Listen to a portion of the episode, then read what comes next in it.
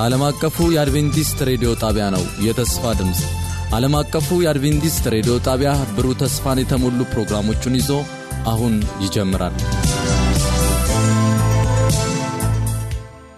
ይህ ዓለም አቀፉ የአድቬንቲስት ሬዲዮ የተስፋ ድምፅ ልዩ የገና መሰናዶ ነው። በዚህ መሰናዷችን የኢየሱስ ክርስቶስ ልደት በሚል መወያያ አውድ ላይ መሠረት አድርገን ከመጽሐፍ ቅዱስ ስለ ኢየሱስ ክርስቶስ የተጻፉትን ክፍሎች በማንሳት እንወያያለን።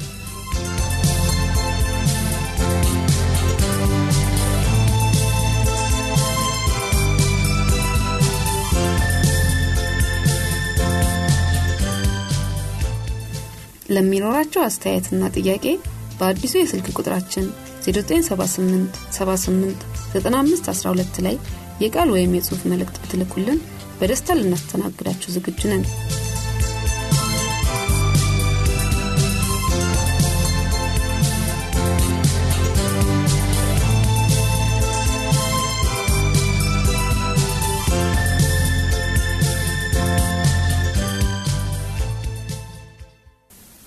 የኢየሱስ ክርስቶስ ልደት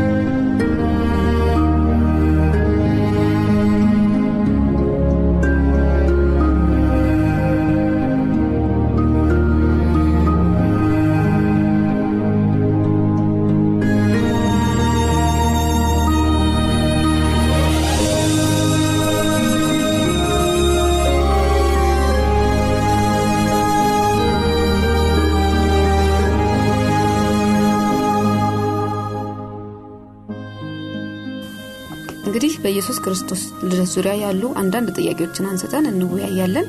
በመጀመሪያው በማቴዎስ ምዕራፍ 1 ከቁጥር 18 ላይ የኢየሱስ ክርስቶስም ልደት እንዲህ ነበረ።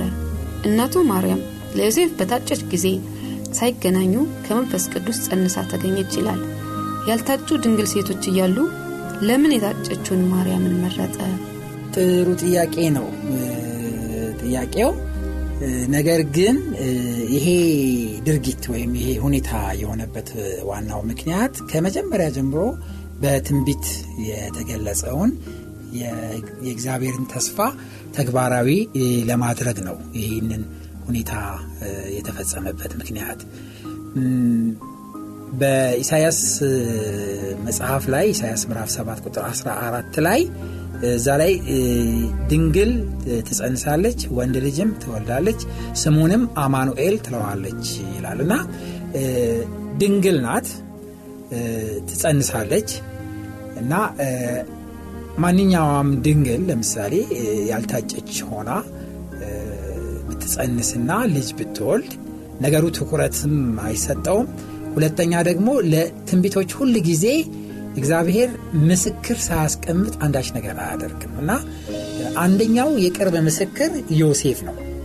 ዮሴፍ ያጫት ሴት ሃይማኖተኛ፣ ንጹሕ ሴት እንደገናም ደግሞ በትውልዷም በሃይማኖት እግዚአብሔርን በማምለክና ወደ እግዚአብሔር በመቅረብ ከታወቁ ቤተሰቦች የሆነች የእግዚአብሔር ሰው መሆኗን ያውቃል እና ግራ ገብቶታል።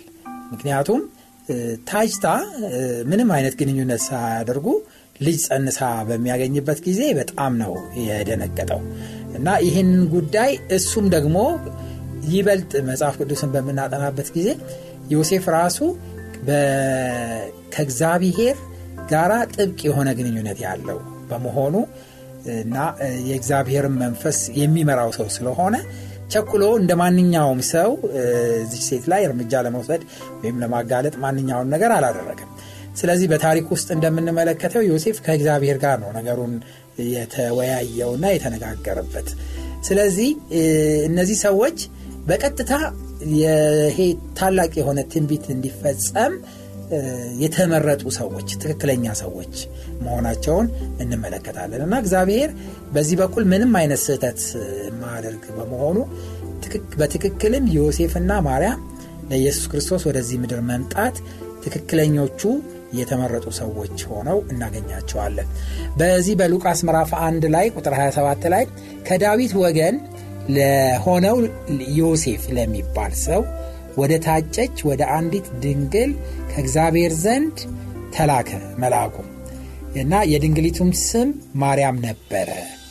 መልአኩም ወደ እርሷ ገብቶ ደስ ይበልሽ፣ ጸጋ የመላብሽ ሆይ ጌታ ከአንቺ ጋር ነው፣ አንቺ ከሴቶች መካከል የተባረክሽ ነሽ አላት። እርሷም ባየችው ጊዜ ከንግግሩ በጣም ደነገጠችና ይህ እንዴት ያለ ሰላምታ ነው ብላ አሰበች።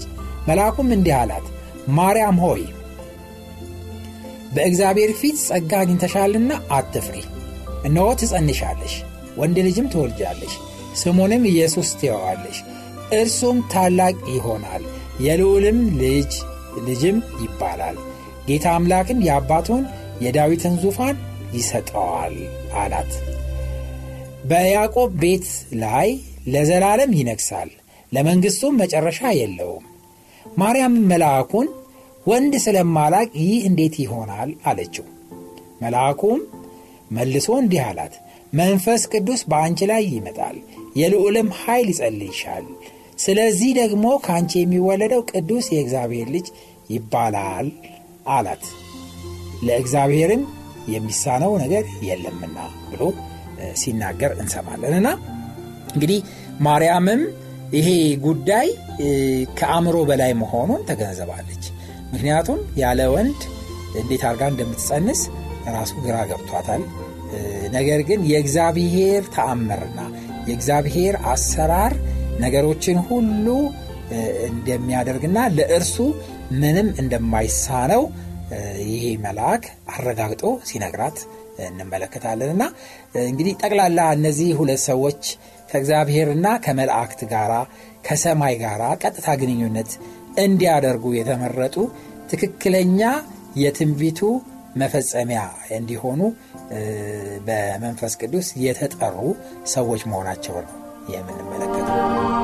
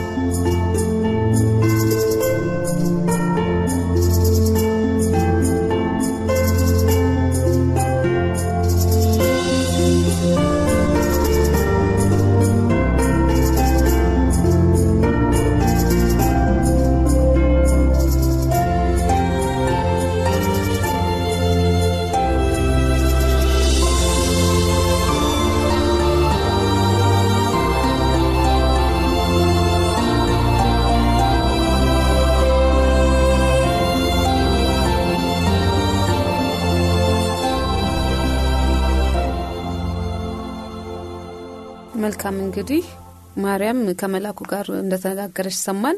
ንግግሩን ማርያም እንዴት ተቀበለችው? ማርያም የመልአኩን ንግግር እንዴት እንደተቀበለችው ቀደም ሲል ካነበብኩት ክፍልም ላይ በትክክል የምናየው ቁም ነገር አለ። ያልገባትን ነገር በትክክል ነው የጠየቀችው። እኔ ወንድ አላቅም፣ ስለዚህ ይሄ እንዴት ሊሆን ይችላል የሚለውን ጥያቄ አቀረበች። የሚሆነው እንዴት እንደሆነ አስረዳት በመንፈስ ቅዱስ እንደምትጸንስና ከዛ የሚወለደውም የእግዚአብሔር ልጅ እንደሚባል የልዑል ልጅ እንደሚባል ይህንን አስረዳት እና ይህንን ነገራት። ይህንን በነገራት ጊዜ አረጋግጦ የነገራት መልአኩ ምንድ ነው ለእግዚአብሔር የሚሳነው ነገር የለም የሚለው። ብዙ ጊዜ አሁን ችግራችን ምንድን ነው ይህ እንዴት ሊሆን ይችላል ብለን የእግዚአብሔርን አቅምና የእግዚአብሔርን ችሎታ ውስን እናደርገዋለን። ነገር ግን ማርያም ይሄ ነገር መልአኩ በትክክል እንዲያስረዳ ጥያቄዋን ካቀረበች በኋላ ለጥያቄዋ ትክክለኛ መልስ ከተሰጣት በኋላ ቁጥር 38 ላይ ማርያምም እነሆኝ የጌታ ባሪያ እንደ ቃልህ ይሁንልኝ አለች። መልአኳም መልአኩም ከእርሱ ተለይቶ ሄደ ይላል። እና ይሄ የሚያስረዳን ምንድን ነው የምትነጋገረው ከማጋር እንደሆነ ሁሉ አውቃለች የእግዚአብሔር ባሪያ መልአክ እንደሆነ ሁሉ በደንብ አርጋ ተገንዝበዋለች። ከዛ በኋላ የእግዚአብሔር መልአክ የእግዚአብሔር ባሪያ እንደ አፍህ ያደርግልኝ ብላ ነገሩን በደስታ ተቀበለችው። አሁን እንደዚህ ስናወራው በጣም ቀላል ነገር ይመስላል። ግን በጣም የሚገርመውና የሚደንቀው ነገር ምንድን ነው በዛን ዘመን አንድ ሴት ታጭታ ያለ ወንድ አርግዛ ብትገኝ በቀጥታ ህብረተሰቡ የሚለው ዝሙት እንደሰራች ነው የሚቆጥረው ስለዚህ ከእጮኛዋ ሌላ ከሌላ ወንድ ጋር ሄዳለች ማለት ነው። even ከእጮኛዋ እንኳን ብትሄድ እና ብታረግዝ እስከ ሰርግ በፊት በጣም ነውር ነው። በዚህ በእንትኑ በህብረተሰቡ ዘንድ። ስለዚህ በሙሴ ህግ በድንጋይ ተወግራ ነው የምትገደለው እና ከባድ ሪስኪ ነው የወሰደችው። ከባድ እና ሰው ብዙ ይሄንን ነገር የማያምን ብዙ ሰው አለ። የማይቀበል ብዙ ሰው አለ ስለዚህ ጸንሳ ስትገኝ ሰበብ ነው የሚመስላቸው ወይም ደግሞ ለሰራችው ኃጢአት መሸፈኛ ነው አርገው የሚመለከቱት። ስለዚህ በቀጥታ ለሰራቸው ኃጢአት መሸፈኛ ነው እንጂ እንዴት አድርጎ ነው ሰው ከመንፈስ ቅዱስ የሚጸንሰው? ከዛ ቀደም ሆኖ አቅም ሰው ከመንፈስ ቅዱስ ጸንሶ አቅም ስለዚህ የማርያም ይህንን ለህብረተሰቡ ለማስረዳት ያለው ክብደት በጣም በጣም ከባድ እንደሆነ ምንም ጥርጥር የለውም። ነገር ግን ከእግዚአብሔር የመጣ ስለሆነ በመላእክቱ በኩል የተገለጸላት ስለሆነ እግዚአብሔር ደግሞ አንድን ነገር ሲያሸክም ወይም ደግሞ አንድን ነገር ኃላፊነት ሲሰጥ ከኃላፊነት ጋር እሱ ራሱ ሊረዳ እሱ ራሱ ሊደግፍ እንደሆነ ያመነች ናት። እና በዚህ በኩል ትልቅ እምነት እንዳላት ማርያም እንመለከታለን እና የሚመጣውን ሁሉ ነገር ለመቀበል ወስና ለእግዚአብሔር ግን መጠቀሚያ ለመሆን ራሷን አሳልፋ በመስጠት ፍጹም መስዋዕትነት ነው የከፈለችው እዚህ ላይ እና ታላቅ መስዋዕትነት ነው የከፈለችው። ያንን በታሪኩ ውስጥ ክፉ ነገር ወይም ደግሞ ብዙ ፈተና መጦባታል በኋላ ላይ ክርስቶስ ከተወለደ በኋላ ክርስቶስን ራሱ እንደ ዲቃላ ወይም ደግሞ ከጋብቻ ውጭ የተወለደ ነው እስከ ማለት እስከ መሳደብ ድረስ ደርሰዋል እነዚህ ፈሪሳውያን። እና ይሄ ሁሉ የመጣው ይሄንን ሪስኪ ለመቀበል ይህንን ኃላፊነት ለመቀበል ቆራጥ የሆነ እምነት ካላት ከዚህ ሴት ነው። እና እምነቷ እጅግ የሚያስደንቅ ነው። የሚመጣው ነገር በሙሉ በእግዚአብሔር ኃይል ለማለፍ ዝግጁ ሆና በደስታ ተቀብላ ይሆንልኝ እንደ አፍህ ይሆንልኝ ብላ ነው የተቀበለችውና ይሄ በጣም ትልቅ ትምህርት የሚሰጥ እምነት ነው ብለን መግለጽ እንችላለን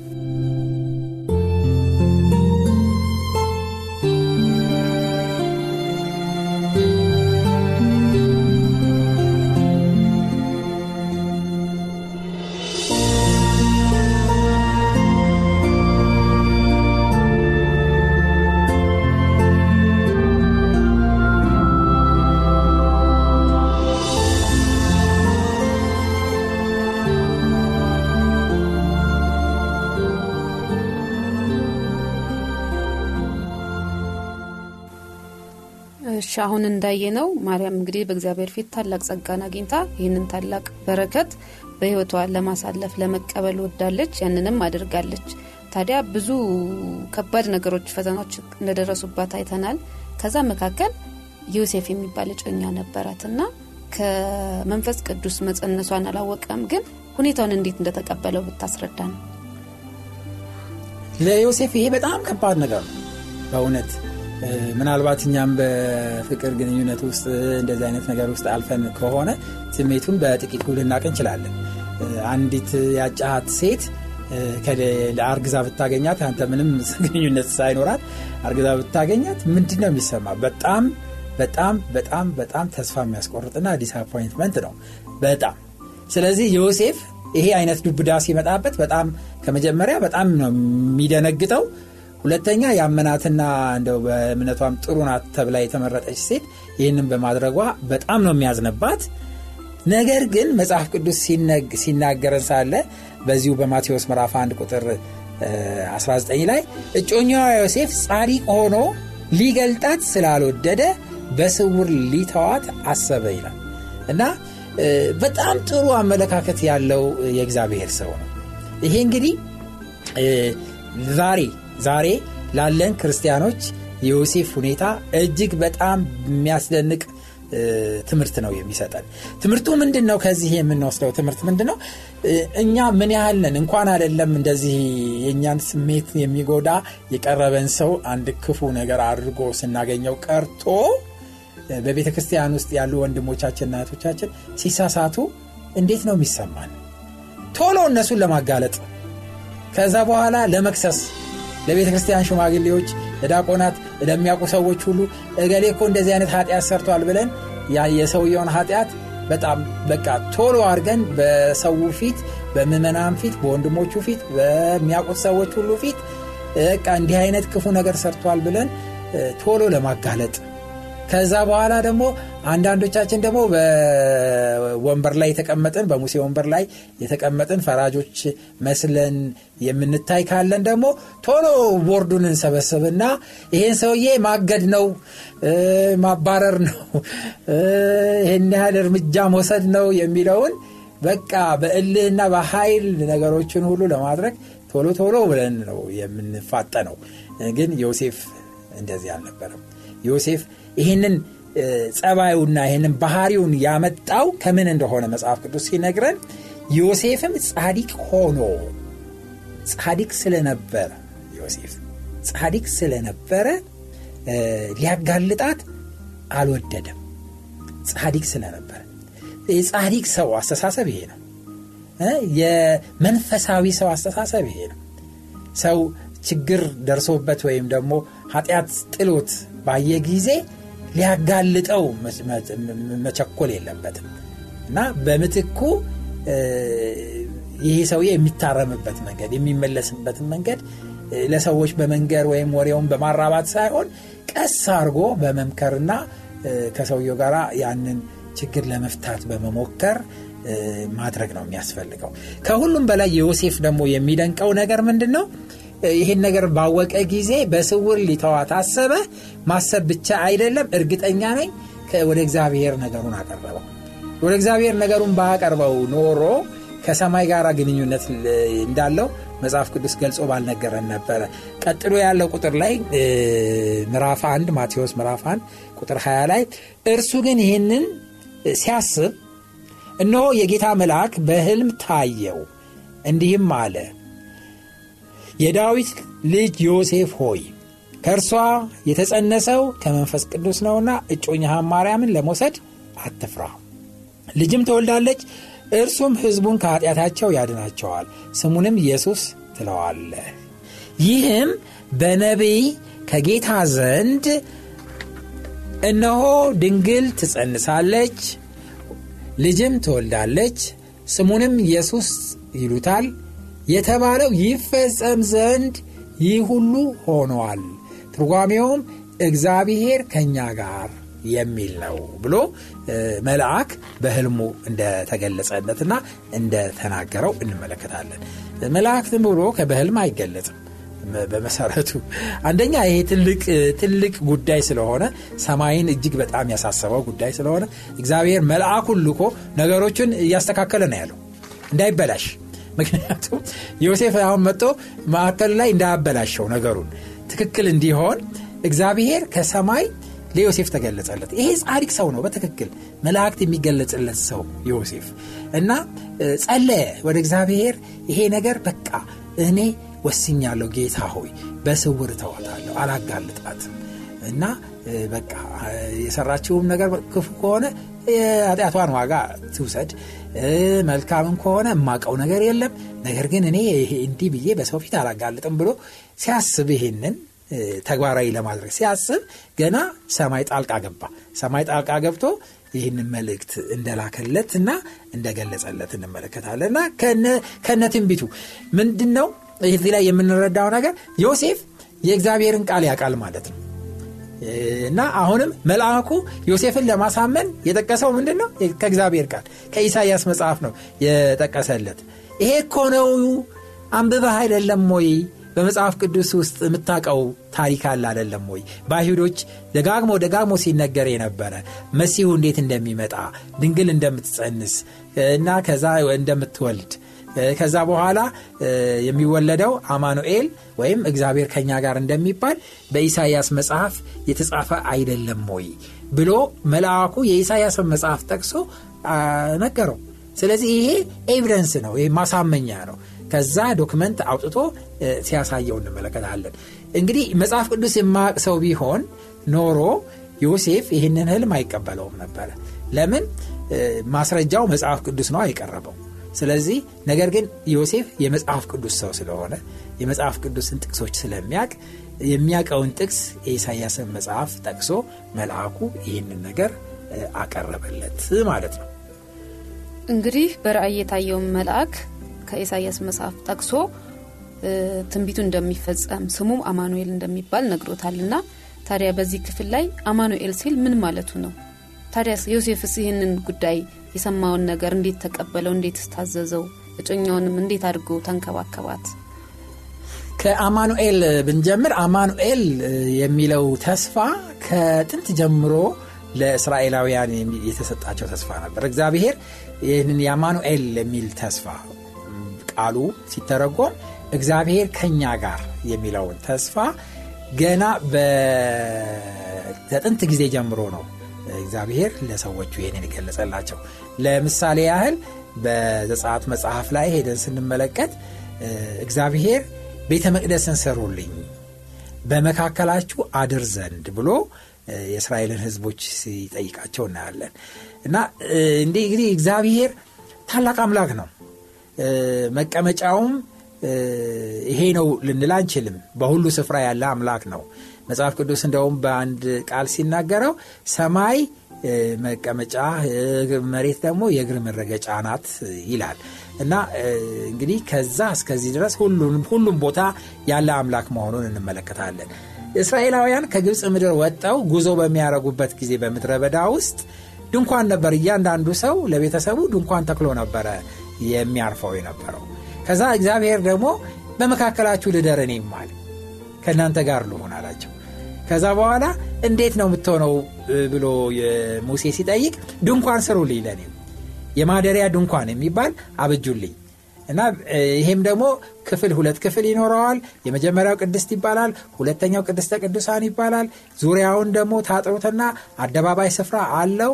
ስለዚህ ሶስት ክፍሎች ይኖሩታል። በአደባባዩ ስፍራ መሰዊያ ታረጋላችሁ በቅድስቱ ስፍራ መቅረዝና እብስት የሚቀመጥበት እና ዕጣን ማጠኛ ታረጋላችሁ በውስጠኛው ክፍል በቅድስተ ቅዱሳኑ ታቦቱን ታረጋላችሁ እኔ ከእናንተ ጋር መኖሬ ይሄ ቤተ መቅደስ ምልክት ነው አላቸው። ስለዚህ እስራኤላውያን ጉዞ በሚያደርጉበት ጊዜ መጀመሪያ አንድ ቦታ ሊያርፉ ሲሉ የመጀመሪያ የሚተክሉት የእግዚአብሔርን ድንኳን ነው። የእግዚአብሔርን ድንኳን ይተክሉና ከዛ በኋላ በእግዚአብሔር ድንኳን በስተ ምስራቅ በኩል የይሁዳ ነገድ ይሆናል በስተ ምዕራብ በኩል ሌላው ነገድ ይሆናል። አስራ ሁለቱ ነገዶች በድንኳኑ በተመደበላቸው አቅጣጫ ድንኳናቸውን ይተክላሉ እና ዙሪያውን ይከቡታል። እሱ ሁል ጊዜ የት ነው የሚሆነው? በመካከላቸው ነው የሚሆነው። ይሄ ብቻ አይደለም። የሚገርመው ነገር በመካከላችሁ አድር ዘንድ ሲል እግዚአብሔር ቤተ መቅደሱን ከተከሉት በኋላ በቅድስተ ቅዱሳኑ የላይ መክደኛው ላይ የእግዚአብሔር መገኘትን የሚያሳይ ሺካና ወይም ብርሃን ይታይ ነበረ እና ቤተ መቅደሱ አናት ላይ ሁል ጊዜ የእሳት አምድ ነበረ። ስለዚህ ያንን እስራኤላውያን ባዩ ቁጥር አምላክ ከእነሱ ጋር መሆኑን ያውቁ ነበር። ስለዚህ እግዚአብሔር እንደ ምስኪን ሰው በድንኳን ውስጥ እንደሚኖሩት እንደ እስራኤላውያን እንደነሱ በመካከላቸው ለማደር ወሰነና በመካከላቸው ድንኳን ሰርቶ አደረ። አማኑኤል የሚለው ተስፋ እንግዲህ ከዛ ጊዜ ጀምሮ ነው። ከዛ ወደ ኢየሩሳሌም ገብተው ቤተ መቅደስም ሰርተው ሲያመልኩት በሲሎ ያ እግዚአብሔር እንዳለ በመካከላቸው እንዳለ የሚያሳይ ነው። እንደውም በአካባቢያቸው ያሉት የማያምኑ ህዝቦች በሙሉ የታቦቱ መኖርና እግዚአብሔር በታቦቱ ላይ በብርሃን የመገለጹን ነገር ስለሚያውቁ ይንቀጠቀጡና ይፈሩ ነበር። ለምን?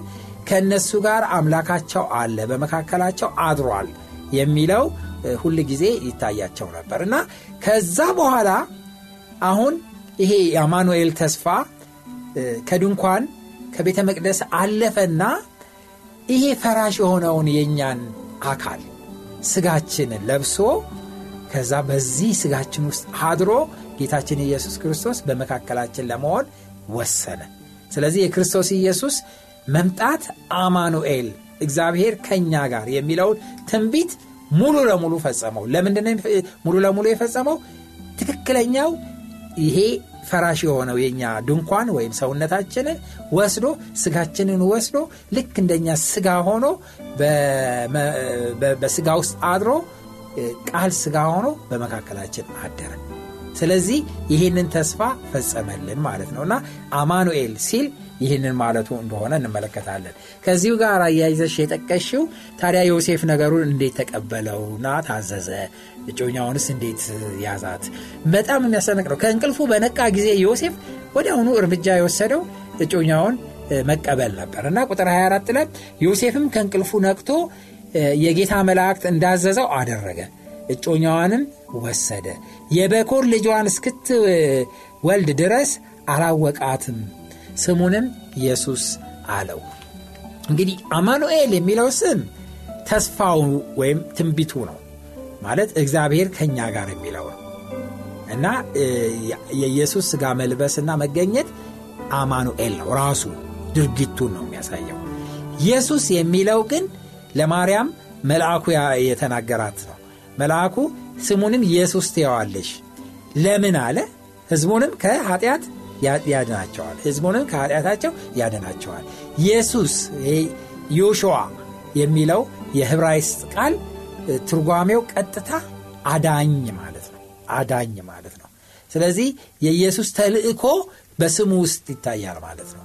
ኢየሱስ ወይም ዮሹዋ እሱ ኃጢአት ህዝቡን ሁሉ ከኃጢአት የሚያድን አምላክ መሆኑን የሚያሳይ ነው እና ዮሴፍም ወሰዳት ከዛ በእውነት የእግዚአብሔር መንፈስ እንዳደረባት በቅዱስ መንፈስ እንደጸነሰች ስላወቀ እስክትወልድ ድረስ አላወቃትም።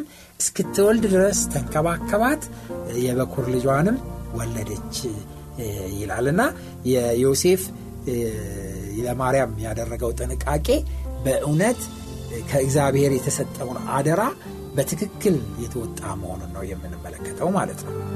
ይህ ዓለም አቀፉ የአድቬንቲስት ሬዲዮ የተስፋ ድምፅ ልዩ የገና መሰናዶ ነው።